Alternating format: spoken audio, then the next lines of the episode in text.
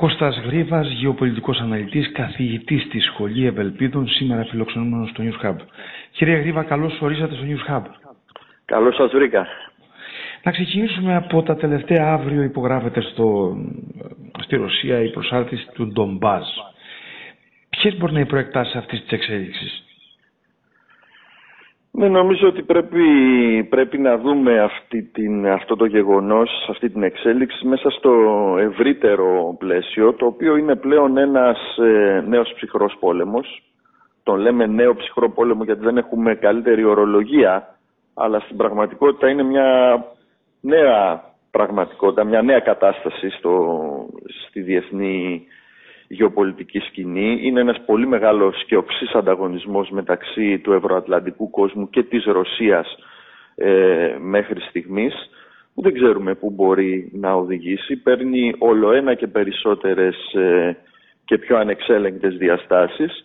Ε, προσωπική μου εκτίμηση είναι ότι η Ρωσία προσπαθεί, κάνει ένα διπλό, ε, έτσι έχει μια διπλή στρατηγική. Από τη μία προσπαθεί να ε, να πακτώσει την κυριαρχία της στην, ε, στην περιοχή αυτή και να περάσει ένα μήνυμα ότι, ότι επέτυχε τους σκοπούς της. Από την άλλη θεωρώ ότι και το Κρεμλίνο προσπαθεί να βρει έναν τρόπο να, ε, να ξεφύγει από αυτή την, τη γεωπολιτική παγίδα οπότε θέτοντας κάποια τετελεσμένα κατά κάποιο τρόπο προς, προς τη Δύση, όχι μόνο προς την Ουκρανική πλευρά, προς τη Δύση γενικότερα, να τους περάσει το μήνυμα ότι παιδιά μέχρι εδώ, ότι εγώ επέτυχα τους σκοπούς ε, που ήθελα και τώρα να κάτσουμε να τα βρούμε. Δύσκολο βέβαια, ε, αλλά ε, θα δούμε. Σε κάθε περίπτωση, εάν συνεχιστεί η σύγκρουση, τώρα πλέον παίρνει νέες διαστάσεις, ε, θα θεωρηθεί η περιοχή ότι είναι ρωσικό ε, έδαφος, οπότε και βάσει του επίσημου δόγματος στρατηγικής άμυνας της Ρωσίας, ε, οποιαδήποτε μέσα που, θα υπάρχουν, που υπάρχουν στο ρωσικό πλωστάσιο για την ε, διαφύλαξη του, του ρωσικού εδάφους πλέον που θα, θα θεωρείται, θα μπορούν θεωρητικά να χρησιμοποιηθούν, συμπεριλαμβανομένων φυσικά και των πυρηνικών. Στη, σίγουρα ε, ε, δεν νομίζω ότι υπάρχουν πολλοί που πιστεύουν ότι η κατάσταση μπορεί να γυρίσει όπως ήταν πρώτα στο πρώτο ας πούμε, κουβό και να παραχωρηθούν εδάφη, ότι ήδη οι Ουκρανοί πιστεύω το έχουν ναι. κατά νου. Αλλά ε, αν συνδυάσουμε τις δολιφθορές που γίνανε ας πούμε, στο Nord Stream και όλοι υπολογίζουν ότι είναι από ρώσικο δάκτυλο, την απειλή χρήσης ε, πυρηνικών και αυτό που γίνεται τώρα, πιστεύετε ότι ε, πάμε σε μια γενικευμένη σύραξη ή είναι εργαλεία που χρησιμοποιεί ο Πούτιν για να κάτσει στο τραπέζι διαπραγμάτευσης έχοντας περισσότερες πιθανότητες να πάρει ε, κάτι στη νέα κατάσταση που θα διαμορφωθεί; Εδώ, εδώ είναι ένα μεγάλο ερωτηματικό γιατί, γιατί βλέπουμε ότι υπάρχουν ε, ε, κατά κάποιο τρόπο παρανοϊκές, παρανοϊκά στοιχεία, σκιζοφρενικά στοιχεία μέσα στις, ε, στις σχέσεις ε, Ρωσίας και αυτό που λέμε Ευρωατλαντική Δύση, ιδιαίτερα με, με την Ευρώπη. Με πιο, με πιο σχιζοφρενικό φυσικά το θέμα της ενέργειας. Εντάξει, δεν είναι δυνατόν να είσαι υποτίθεται σε μια ε, οξύτατη σύγκρουση που είναι στα πρόθυρα ε, να θεωρηθεί πολεμική αναμέτρηση και πολλοί μιλάνε για πολεμική αναμέτρηση μεταξύ άτυπη μέχρι στιγμής, υβριδικού τύπου κλπ. κλπ μεταξύ Δύσης και Ρωσίας και από την άλλη να είσαι εξαρτημένος από τον ε, βασικό σου ε, αντίπαλο και, και να χρειάζεσαι τη συνεργασία του.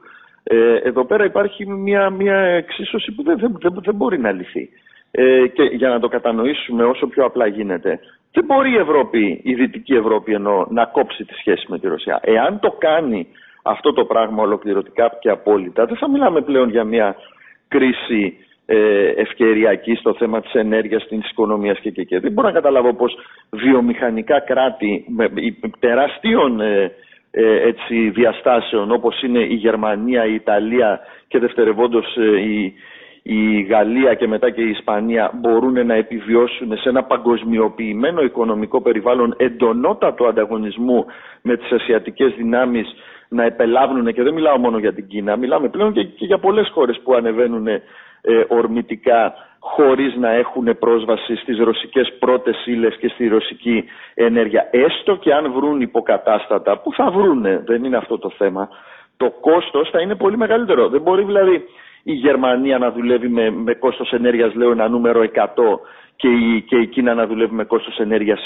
20 και να περιμένει ότι η Γερμανία σε βάθος χρόνου θα μπορέσει όχι να ανταγωνιστεί, να επιβιώσει ως μεγάλο βιομηχανικό κράτος. Οπότε έχουμε πάρα πολλά, ε, πολλά ζητήματα. Το θέμα της πυρηνικής ισχύως είναι κάτι φυσικά πολύ πιο σημαντικό. Θεωρώ όμως ότι και οι Ρώσοι έχουν βρεθεί σε αδιέξοδο. Δεν τους βγήκανε αυτά που, που θέλανε εξ αρχής.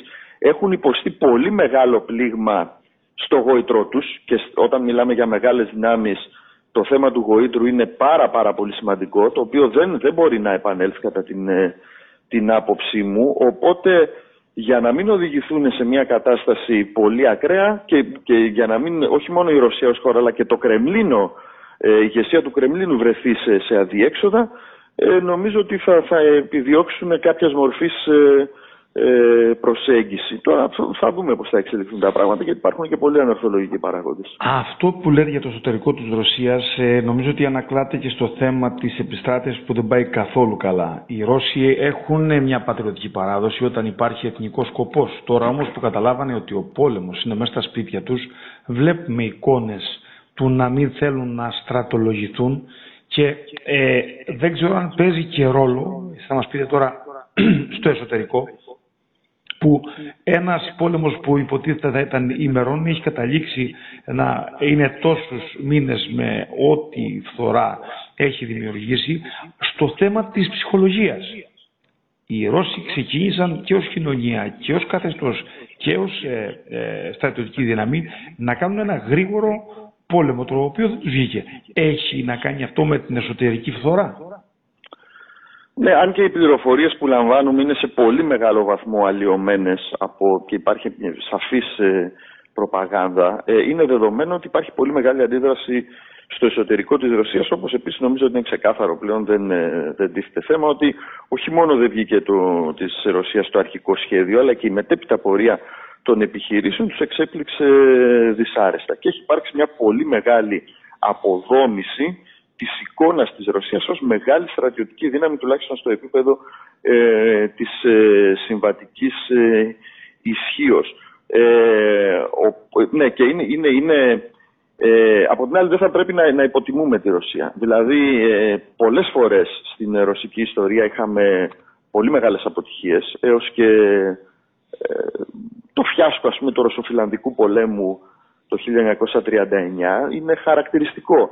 Ε, αλλά εάν στριμωχτεί, εάν φτάσει σε ακραίο σημείο, αν τεθεί θέμα ε, μεγάλης ταπείνωσης της χώρας και της, ε, της αποδόμησής της, όχι πλέον ως μεγάλη δύναμη ή κυρίαρχη ευρασιατική δύναμη που ήδη έχει τεθεί αυτό το θέμα, αλλά ως ε, κρατική οντότητα, τότε μπορούν τα πράγματα να, να αναστραφούν στο εσωτερικό της Ρωσίας, της Ρωσίας. Γι' αυτό λοιπόν επιμένω ότι μια φυσιολογική πολιτική από πλευράς ιδιαίτερα της Ευρώπης θα ήταν κάποια προσπάθεια να τερματιστεί τουλάχιστον να, να, να φτάσουμε σε ένα σημείο, ένα modus vivendi αυτή τη στιγμή, να μην εξελιχθούν και να μην πάει κατάσταση σε κάτι πολύ χειρότερο.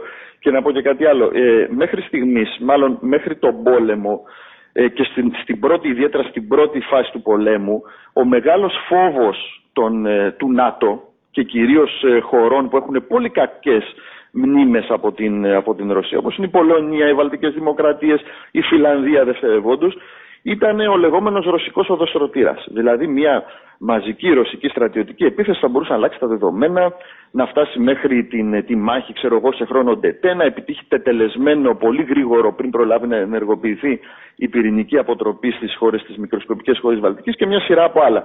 Όλα αυτά τα, τα μελετούσαμε και τα λοιπά. Με την έναρξη του πολέμου αυτοί οι φόβοι φτάσανε στο, στο, στο αποκορύφωμά τους. Στη συνέχεια όμως βλέπουμε ότι η Ρωσία στρατιωτικά, τουλάχιστον όσον αφορά την, τη συμβατική ισχύ, θα έλεγα έτσι για να παραφράσω τον, ε, τον πρόεδρο Μάο, μοιάζει περισσότερο με μια χάρτινη τίγρη ας πούμε, παρά με την, με την αρκούδα που όλοι θεωρήσαμε, οπότε, θεωρούσαμε. Οπότε και ο φόβος για, μια, για τη στρατιωτική ισχύ της Ρωσίας λογικά μειώνεται πάρα πολύ. Οπότε είναι, είναι η ιδανική στιγμή κατά κάποιο παράδοξο τρόπο να δούμε τι μπορούμε να κάνουμε ώστε να μην οδηγηθεί αυτή η σύγκρουση σε περαιτέρω κλιμάκωση, γιατί αυτό, αυτό σημαίνει ότι ε, γιατί δεν είμαστε μόνοι μας πλέον στην παγκόσμια σκακέρα, δεν είναι τα, οι ευρω, τα ευρωγενή κράτη που κυριαρχούν, είναι οι ασιατικές δυνάμεις που έχουν πάρει το πρώτο χέρι, οπότε αυτή η σύγκρουση με τον ένα με τον άλλο τρόπο θα ευνοήσει πάρα πολύ τις ασιατικές δυνάμεις και θα θέσει την Ευρώπη στο περιθώριο, το ένα είναι αυτό, οπότε πρέπει να τερματιστεί ή τουλάχιστον να μην επεκταθεί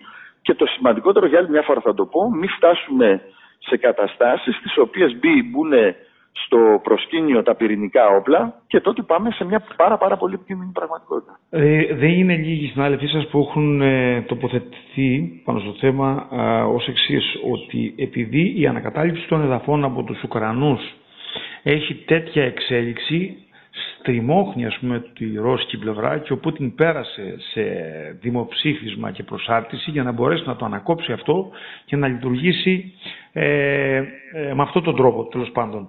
Ναι. Θέλω όμως ε, για να κλείσουμε το θέμα της, ε, του ρωσο-ουκρανικού μετόπου από αυτή όλη τη σύγκρουση όλοι βλέπουμε ότι ο μεγάλος χαμένος είναι οι Ευρωπαίοι Σίγουρα και το καθεστώς και η κοινωνία μακροπρόθεσμα από τις κυρώσεις μέσα στη Ρωσία θα αρχίζουν να φθύρονται σε μεγάλο βαθμό.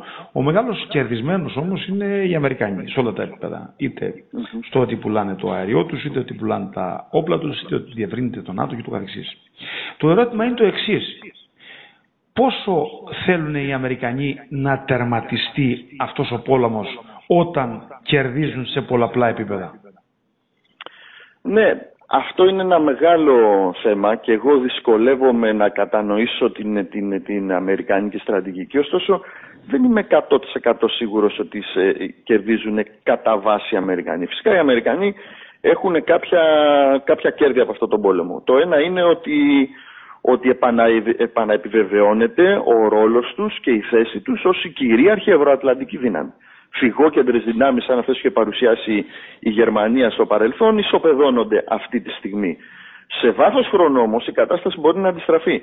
Επίσης, ναι μεν ε, βγάζουν κάποια λεφτά από την πώληση του σχιστολιθικού φυσικού αερίου και πετρελαίου ε, και όντως δηλαδή έχουν ένα, ένα κέρδος από αυτό. Από την άλλη όμως το υψηλό κόστος ενέργειας επιβαρύνει και την Αμερικανική οικονομία και επίση και την, Αμερική, την Αμερική, τη μέση Αμερικανική οικογένεια. Δεν είμαι καθόλου σίγουρος για το τι μέλη γενέστε. Επίσης, ε, επειδή είπαμε πλέον, δεν είμαστε στον ψυχροπόλεμο ή πιο πριν ακόμη που τα, το κουμάντο στον πλανήτη έκαναν αυτό που λέμε τα, τα ευρωπαϊκά και τα ευρωγενή κράτη. Υπάρχουν πλέον οι ασιατικές δυνάμεις, οι οποίες αυτό το, το μεγάλο κενό θα το καλύψουν. Δηλαδή, ε, την, ε, καταρχάς θα, θα συμπαρασύρουν, πλέον είναι, είναι, είναι δεδομένο, εκτός άμα γίνει κάτι πολύ, ε, πολύ ριζοσπαστικό, ότι η Ρωσία πλέον ρημουλκείται ολοκληρωτικά και απόλυτα στην αγκαλιά της Κίνας. Και το αντίστροφο βέβαια, αλλά κυρίως το, το πρώτο γιατί η Ρωσία πάει τραυματισμένη πλέον στην Κίνα. Οπότε ε, από τη στιγμή που οι Ηνωμένες Πολιτείες έχουν επιλέξει την περιβόητη στρατηγική της διπλής ανάσχεσης και θεωρούν πλέον το μεγάλο τους αντίπαλο περισσότερο την Κίνα, δεν νομίζω ότι είναι τόσο καλό αυτό, για αυτό, αυτό που συμβαίνει για αυτούς σε βάθος χρόνου. Ή ο μεγάλος του σύμμαχος στην, ε, στην Ευρασία, η Ινδία, η οποία ε, σύμμαχος των τελευταίων ετών υπό την κυβέρνηση του, του, του Μόντι, ε, που, είχε, που είχε επιλέξει μια στρατηγική σχέση με, την, με τις Ηνωμένες Πολιτείες για να αντιμετωπίσουν την, ε, την Κίνα, ε, σε καμία περίπτωση όπως φάνηκε δεν, δεν πρόκειται, δεν θα ε, ταυτιστεί με την Αμερικανική πολιτική ενάντια στη Ρωσία, γιατί πολύ απλά χρειάζεται τη Ρωσία εναντίον της Κίνας. Οπότε όλο αυτό το μάλευράσε που γίνεται, όλη αυτή η ανακατάταξη σε παγκόσμιο επίπεδο, δεν είμαι σίγουρος ότι σε βάθος χρόνου ευνοεί τόσο τους Αμερικανούς όσο τις μεγάλες ασιατικές δυνάμεις και κυρίως και κυρίως την Κίνα. Ε, επιπροσθέτως, το κενό που διαμορφώνεται στην Ευρασία, γιατί διαμορφώνεται ένα κενό ε, ισχύως, ε, έστω και σε φαντασιακό επίπεδο. Είπαμε πολύ μεγάλο κομμάτι της γεωπολιτικής υπόστασης, ειδικά των πολύ μεγάλων δυνάμεων, είναι το, το, το γόητρο. Αυτή η, η αποδόμηση, η φαντασιακή έστω αποδόμηση της Ρωσίας δημιουργεί ένα κενό, το οποίο θα καλύψουν και έρχονται να καλύψουν νέες δυνάμεις, τόσο μεγάλες όσο και περιφερειακές, όπως είναι το Ιράν ή και η Τουρκία. Εδώ είναι κάτι που μας αφορά και εμάς. Οπότε διαμορφώνεται μια νέα παγκόσμια σκακέρα που θέτει και προκλήσεις για την Αμερικανική πρωτοκαθεδρία. Δεν μιλάω για ηγεμονία γιατί δεν υπάρχει.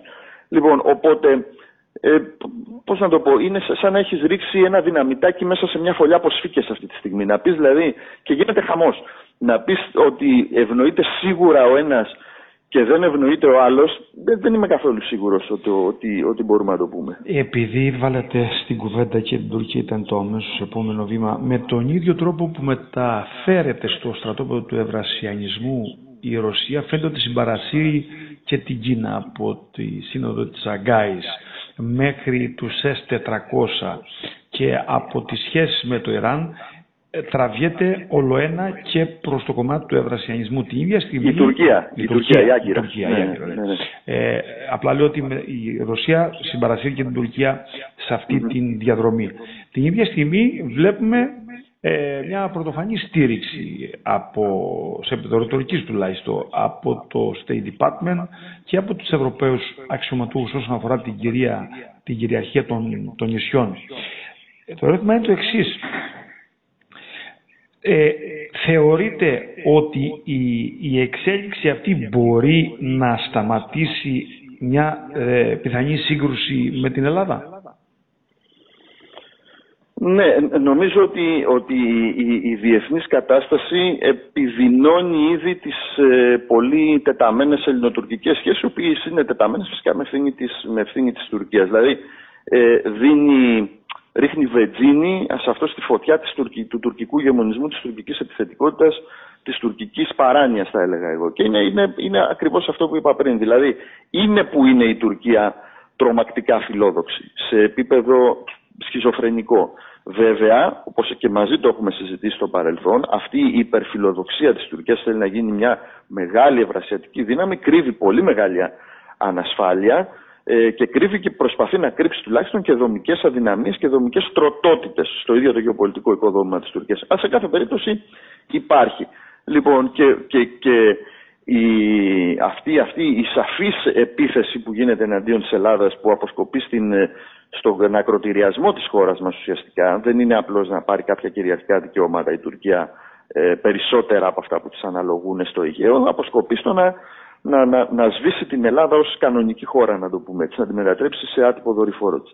Λοιπόν, είναι που είναι αυτή η επιθετικότητα. Τώρα, ακριβώς γιατί ε, αυτή η φαντασιακή έστω αποδόμηση της Ρωσίας δημιουργεί ένα κενό στην ευρασιατική σκακέρα, συρρυκνώνει κατά κάποιο τρόπο τη Ρωσία ως, ως, ως ε, ε, όσον αφορά την εικόνα της Ρωσίας, την αντίληψη που έχουν τα άλλα κράτη ως η μεγάλη ευρασιατική δύναμη, η Τουρκία προσπαθεί να το καλύψει. Θα μου πεις, μπορεί η Τουρκία να κάνει τέτοιο πράγμα μια σχετικά μικρή χώρα; Το, το ενδιαφέρον όμως υπόθεσης ότι η Τουρκία ηγείται ή τουλάχιστον θέλει να ηγηθεί ενός ευρύτερου κεντροασιατικού σχήματος που περιλαμβάνει πρωτίστως τις ε, τουρκόφωνες, τουρκογενείς, πρώην σοβιετικές κεντροασιατικές δημοκρατίες, τα διάφορα σταν, ξεκινώντας από το, από το Αζερβαϊτζάν και, και, και το Πακιστάν. Λοιπόν, και τώρα υπάρχει μια άλλη αντίρρηση που λέει μα το Πακιστάν που είναι 250 εκατομμύρια άνθρωποι που έχουν πυρηνικά όπλα, που έχουν βιομηχανία, που κάνουν και ράνουν, θα τεθούν υπό την άτυπη ηγεμονία της Τουρκίας.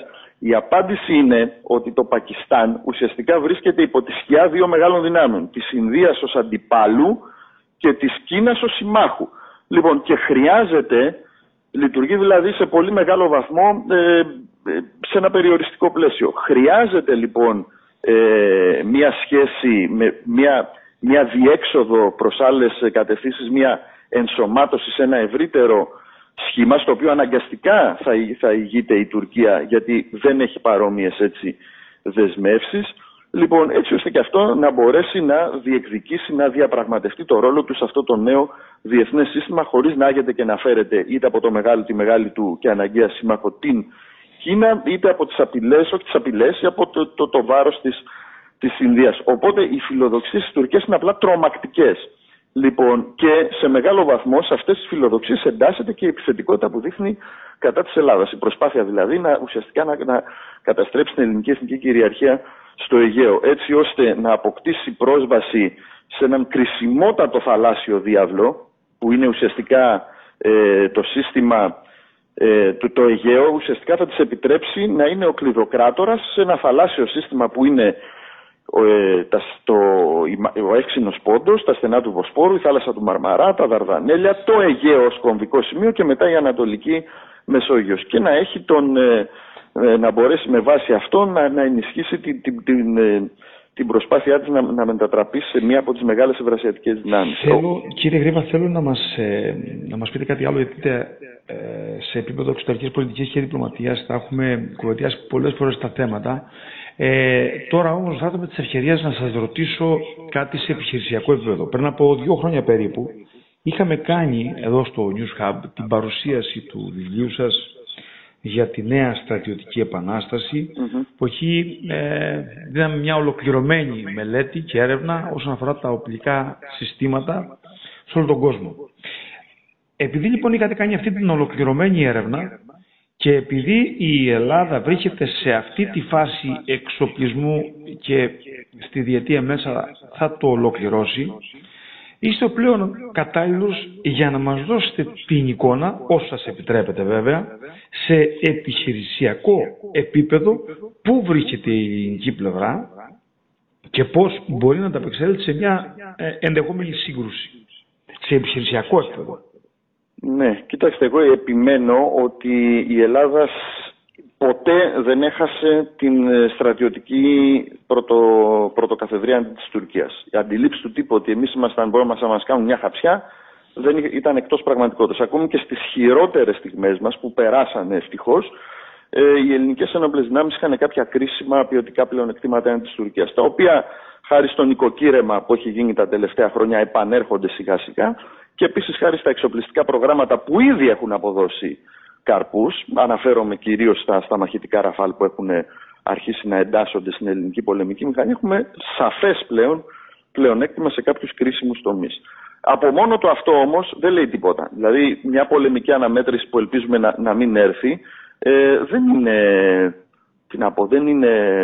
Δεν, δεν κρίνεται μόνο με, με την. κρίνεται από, από, από πολλές παραμέτρους. Είναι, είναι, ξεκινάει σε λευκό χαρτί ε, πάντοτε. Και θα κρυθεί, αυτό θα κρυθεί από πάρα πολλούς παράγοντε. Σε κάθε περίπτωση πάντως η Ελλάδα. Και διαθέτει... το πρόσφατο παράδειγμα με τη Ρωσία και την Ουκρανία που αλλιώς ήταν υπολογισμοί και αλλιώς βγήκαν. Ακριβώς. Παρεπιπτόντω, μια που το αναφέρατε, και εγώ τότε το έλεγα στο βιβλίο μου πολύ ε, έτσι έντονα, και αυτό δεν ήταν δική μου άποψη, ήταν, είναι δηλαδή μια παραδοχή διεθνής που το, το λέγαμε, ότι ας πούμε το, τα συστήματα πυροβολικού είναι κρισιμότατη σημασίας, ειδικά αυτό που λέμε το παρισμένο πυροβολικό.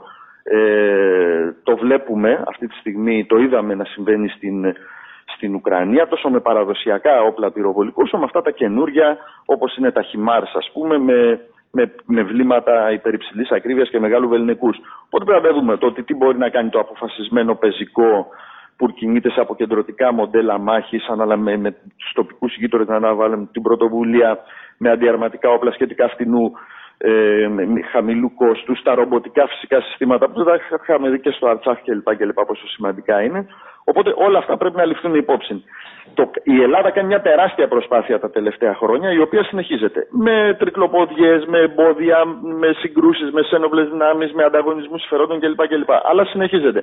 Το μεγάλο πρόβλημα για μένα είναι ότι αυτό πρέπει να είναι το πρώτο βήμα. Το επόμενο βήμα, που είναι πολύ πιο σημαντικό, πρέπει να δούμε τι θα κάνουμε με όλες αυτές τις, νέου, τις νέες τεχνολογίες και τις νέες αντιλήψεις περί πολέμου και οπλικών συστημάτων που δεν είναι κατά ανάγκη ε, υπερυψηλής τεχνολογίας συστήματα. Μπορεί να είναι πολύ φτηνά και μπορούμε να τα φτιάξουμε και εμείς και πολύ γρήγορα και και και.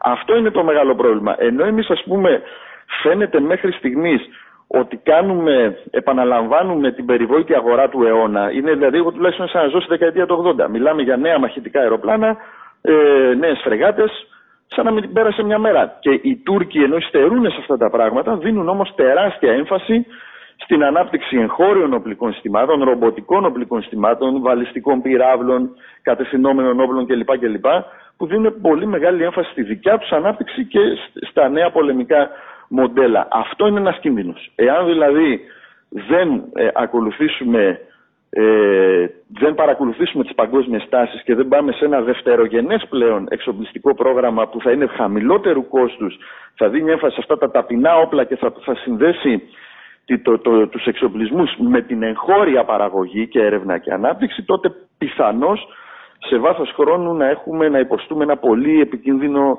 ε, καινοτομικό χάσμα με την, με την Τουρκία. Στα χαρτιά θα φαινόμαστε να είμαστε πολύ πιο ισχυροί σε κάποιους τομείς, αλλά μπορεί να μας δημιουργήσουν ικανότητες, ένα, ένα, ένα κενό όσον αφορά αυτές τις νέου τύπου ικανότητες ε, που να είναι πολύ επικίνδυνο. Πάντως ε, εγώ ήθελα την άποψή σας και έκανα αναφορά και στο βιβλίο σας γιατί όπως ε, είναι, φαίνεται και στον πρόλογο τότε που το παρουσιάσαμε σε ευρωπαϊκό επίπεδο δεν υπάρχει ανάλογο έργο που να έχει συγκεντρώσει τόσα στοιχεία και μου έκανε φοβερή εντύπωση ότι τα πανεπιστήμια της Κίνας ήρθαν σε επαφή με εσά με αφορμή αυτό το βιβλίο. Οπότε όλα αυτά που μας λέτε ε, έχουν μεγάλη σημασία συν του ότι ε, παρακολουθώντας και πολλές από τις διαλέξεις σας αλλά και ε, με το ρεζουμέ του βιβλίου ήσασταν πάντα υπέρ της, του έξυπνου εξοπλισμού, όχι απαραίτητα του ακριβού και είδαμε ε, δείγματα γραφής τώρα με τον πόλεμο στην Ουκρανία. Κύριε Γρήβα, θα ήθελα να σε ευχαριστήσω θερμά για την παρουσία σας. Εγώ σας ευχαριστώ. Να είστε καλά.